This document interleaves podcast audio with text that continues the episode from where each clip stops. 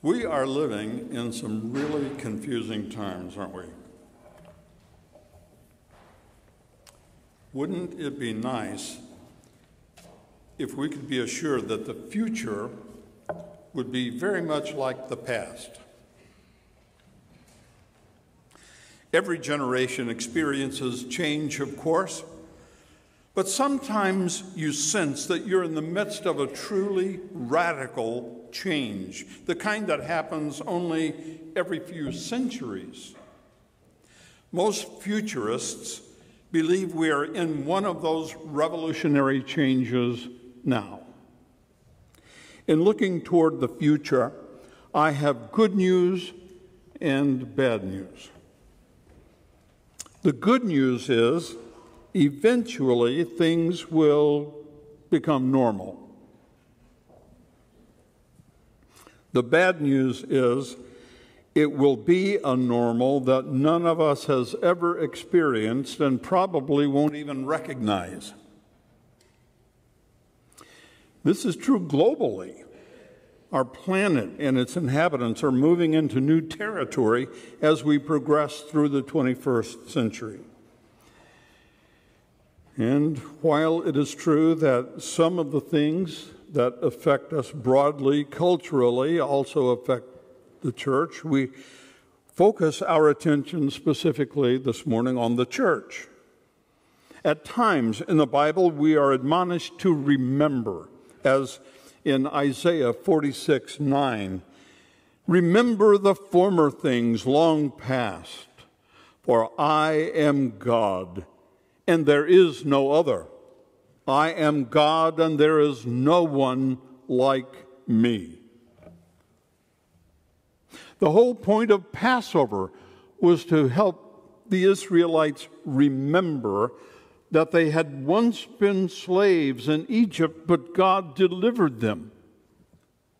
And of course, whenever we celebrate the Lord's Supper, we re- recall Jesus' own words do this in remembrance of me. But in the passage of Scripture Pastor Kristen read for us a few moments ago, we are told by St. Paul to forget those things which lie behind us. Just as he forgot all of those pedigree things that made him outstanding in the eyes of his peers, he said he regarded those things as rubbish. So the dual charge to both remember and forget seems appropriate for us this morning as a starting point. We remember, of course, that our church, First Baptist, has been since 1875 sharing the good news of Christ and loving people, the people of Waynesboro, into the kingdom of God, and through our mission efforts, loving the people around the globe into the kingdom. Old timers, and I will let you self identify. Old timers here will remember the glory days of our church when every pew was occupied and even the balcony was nearly filled. I have listened to nostalgic rec- recollections as people recall those former days, the times of pastors like J. Dwight Pentecost or Ed Bratcher, Ron Higdon, Don Retzer, Bill Wilson, Dave Washburn, and that other guy who was here. What was his name? J. Barrett Owen. Each one brought his own skill set and th- their spiritual gifts to the pastoral task. Naturally, the influence of these significant persons have lasting effects and should be remembered. But they must also be forgotten in the sense that we cannot pine for the past.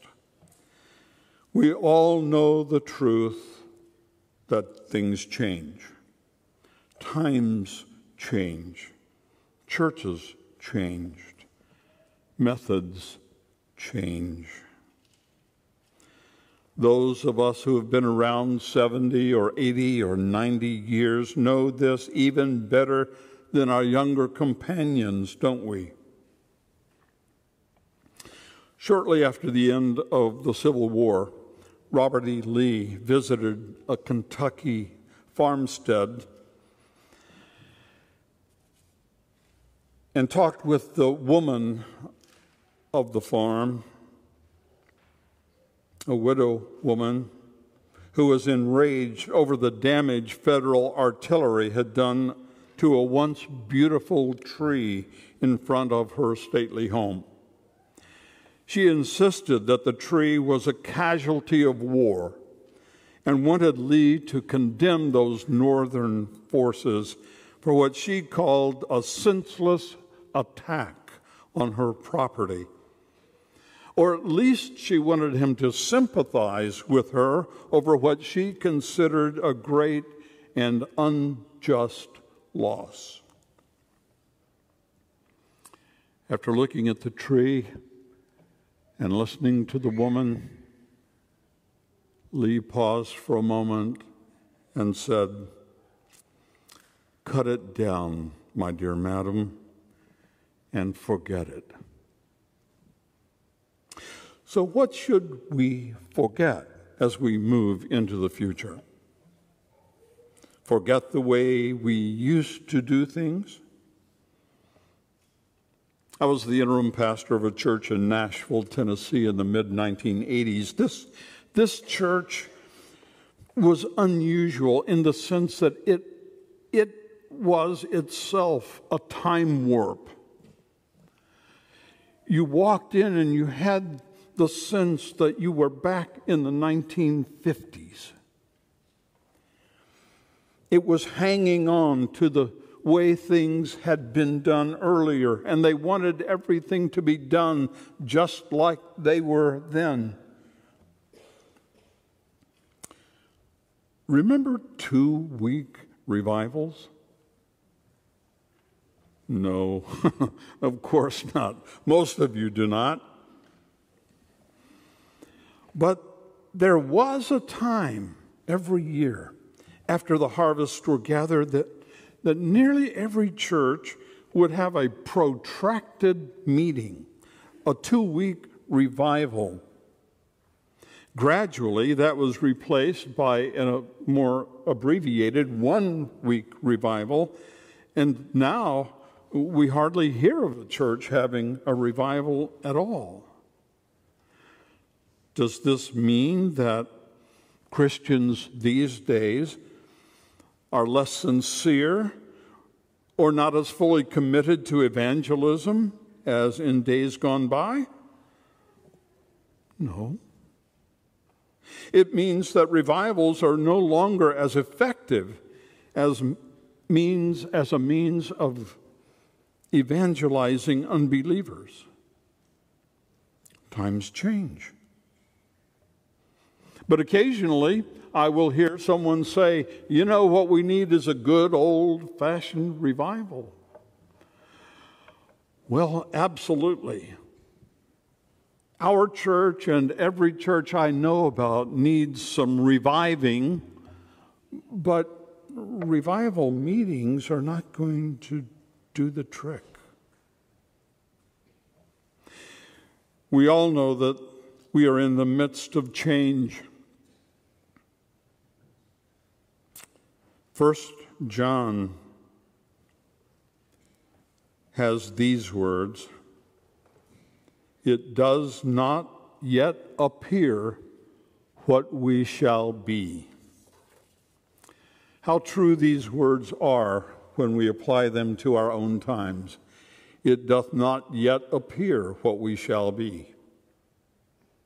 We know things are changing. We are caught in the middle of a revolution of sorts, and we do not know what the result will be, what the future will be like, what the church will be like. but we can be reasonably sure that it won't look like the church of the past.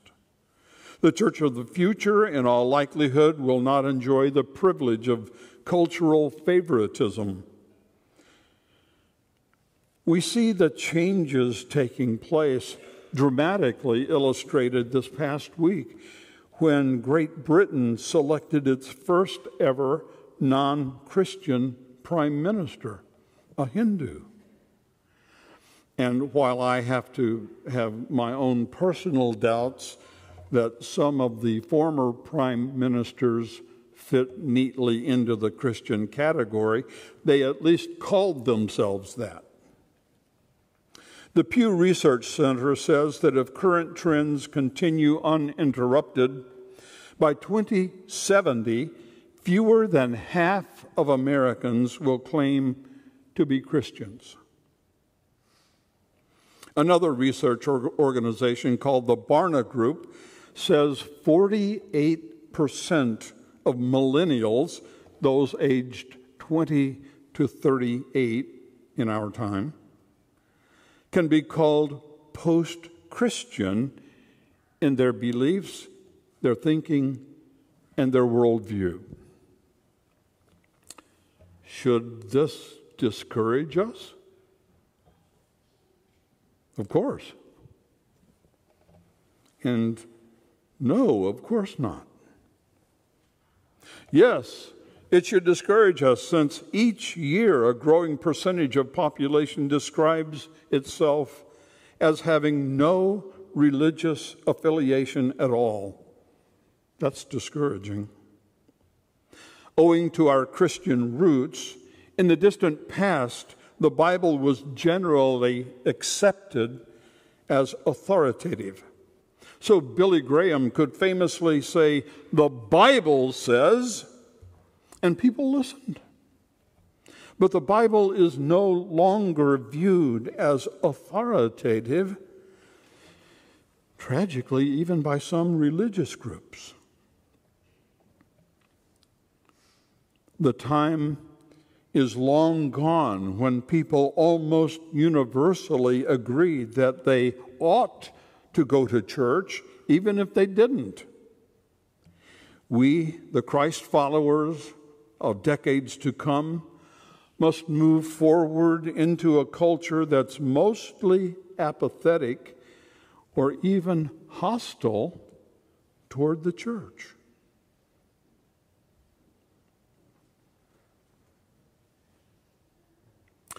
when asked whether they view Congress as more trustworthy than religious leaders,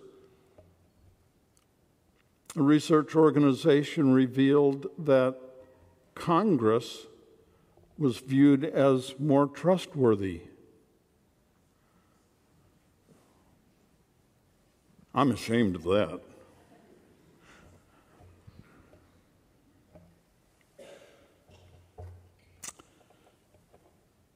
So we must forget the glory days, the good old days when almost all Americans had common core beliefs. And we must remember who we are and what we are doing here. We must be clear about our mission or we will die. At the turn of the 20th century, almost everyone relied on horse and buggy to get around.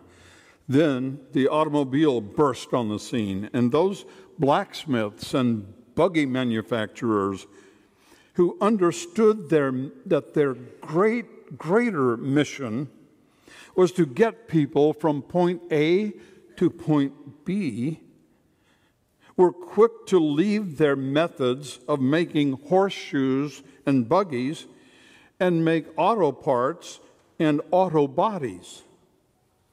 Those who didn't understand that died. Many of us here, here remember when we captured those precious family times. We called them Kodak moments. Remember? Then came the digital revolution, and suddenly we didn't need to buy film and send it away to be processed. But Kodak didn't see the opportunity that presented, and it didn't understand the threat it posed. And Kodak is virtually gone. It went the way of Sears. All of this is to say, we must hold firm to being the church, but be willing to turn loose of the way we do church. Look around you. We are the church. This building is precious to us because we have dedicated it to God. This is for us sacred space. Here, people have been converted to the faith. Here, people have been baptized into the church. Here, people have been married. Here, tears have been shed, some in joy and some in mourning. This is a sacred place.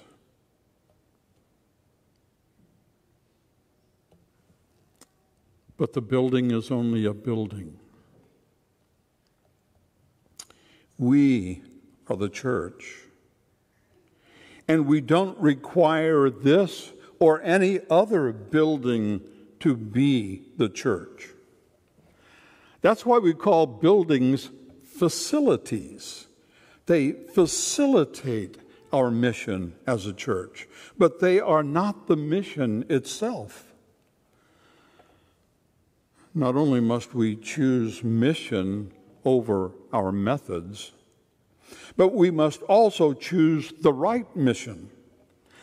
I could take you to abandoned churches in church buildings in our state which are closed because the mission of the church shifted from an outward focus to keeping the doors open.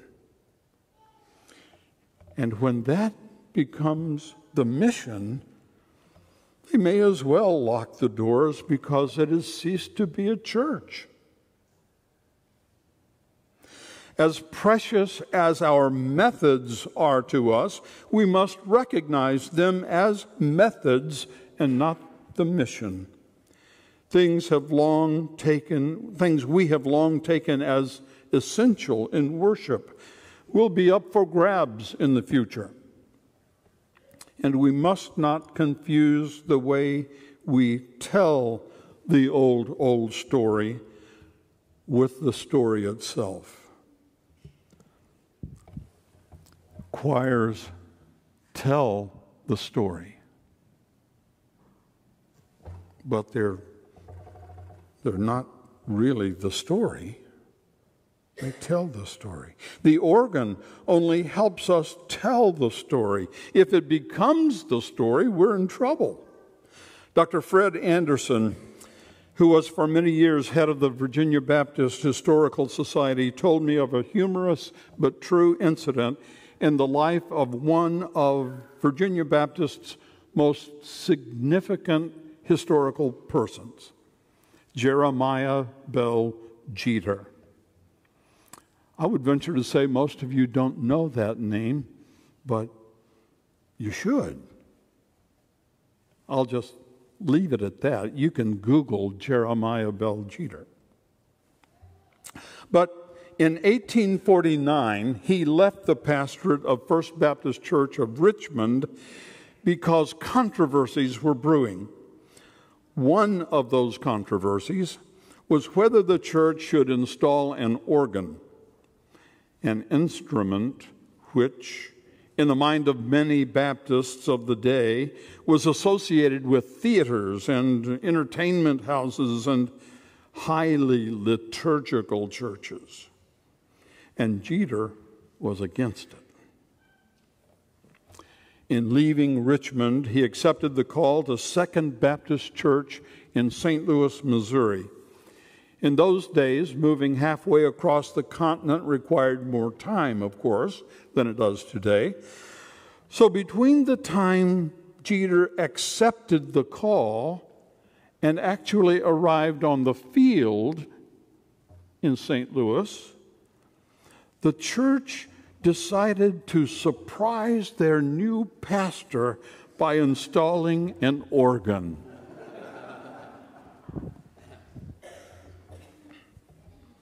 I think God has a sense of humor. But the same can be said, uh, let me say, first of all, um, that the organ and the choir facilitate our worship quite well. Don't you agree? But the same can be said of electric guitars and drums. They help us tell the story. Even the traditional sermon only tells the story, it is not the story itself. Now, please understand, I am not advocating abandoning these things yet. But when they cease to facilitate and begin to restrict the telling of the story, We've got to turn them loose. I read the report of a futurist this week who predicted that church music of the future will be hip hop and rap music. My own prediction is as long as there are alternatives, many of us will take them. And I must say, that my idea of heaven is not an eternity of listening to hip hop and rap music. But if that's the case, I trust that God will change my way of thinking enough to embrace it. How will churches pay for ministries they provide in the future? That too is a question we can't fully answer at this point. We will, of course, continue our sacrificial giving, but with the meteoric rise of nonprofit organizations which seek donations, and in most cases from Christian people, churches will find growing competition for offering, uh, for offering dollars, which will become increasingly scarce. We believe the church of the future will have to become more adept at funding its enterprises as a business. We will pay taxes on that portion of the income derived from business practices, of course, but as a percentage of a non religious population increases, it's just a matter of time before tax exemption is removed. Perhaps. I don't think it will happen immediately, but the handwriting is on the wall, so to speak. Earlier, when I asked if I was discouraged, I said yes and no. No, we are not discouraged despite all of this. Because ultimately, people come to Christ based not on our skill in presenting the gospel, but because the Holy Spirit has convicted them and they have heard God's voice calling them into a relationship with Himself. The church is God's idea, not ours. Redemption is God's idea, not ours. As we move into this great unknown future, we have confidence in God's eternal nature. He already inhabits the future, He's already there, we have nothing to fear. As we enter the future, we, the individual Christians, will have to become more serious about our faith. Those who are experiencing or expecting, rather, a convenient faith or an accommodating faith or an easy faith or discipleship without cost will fall by the wayside. The church will undoubtedly, if the futurists are correct, become smaller. But it will be stronger and more faithful. In the past, it has been easy to be a Christian. But when we are a minority, and perhaps even a persecuted minority, it will be less so. But the church has always become strong and potent when persecuted. A few years ago, I spent three weeks in China and had the opportunity, uh, opportunity to worship with several churches there. In each case, I had to be very selective about which service I chose because there were so many people trying to get into the church in the various multiple services offered. I couldn't be assured of a seat if I just showed up at any time. I talked with a, a former pastor who had been the pastor in the, during the Cultural Revolution. And it was so restrictive, he was sent to work in a factory far from Shanghai, where the church was located. The church was closed, but finally, restrictions were eased, and he was released from his forced labor in the factory he returned to the church on a Thursday, or the church field, returned home on a Thursday, and they decided we're going to have church Sunday. They had no mailing list, no way to get the word out, so they re- relied on word of mouth to let the church know we're back in business. We're, we're going to have church Sunday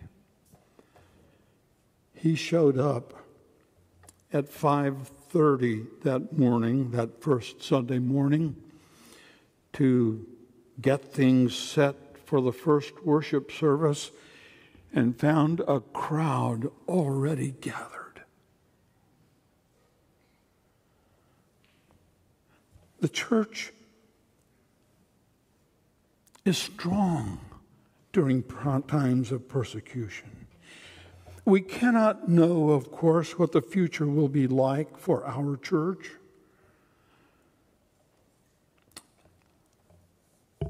We can know that if we are faithful to God's leadership in calling a pastor that we believe he is leading us to, that pastor, along with our faithful people, will be all that God requires for his work to be done here. We cannot know the future, but we can know this whatever comes, God will still be God, and we will still be faithful followers of Christ. What was it Isaiah said again? Remember the former things long past. For I am God, there is no other. I am God, and there is no one like me. And I can't be discouraged because of that.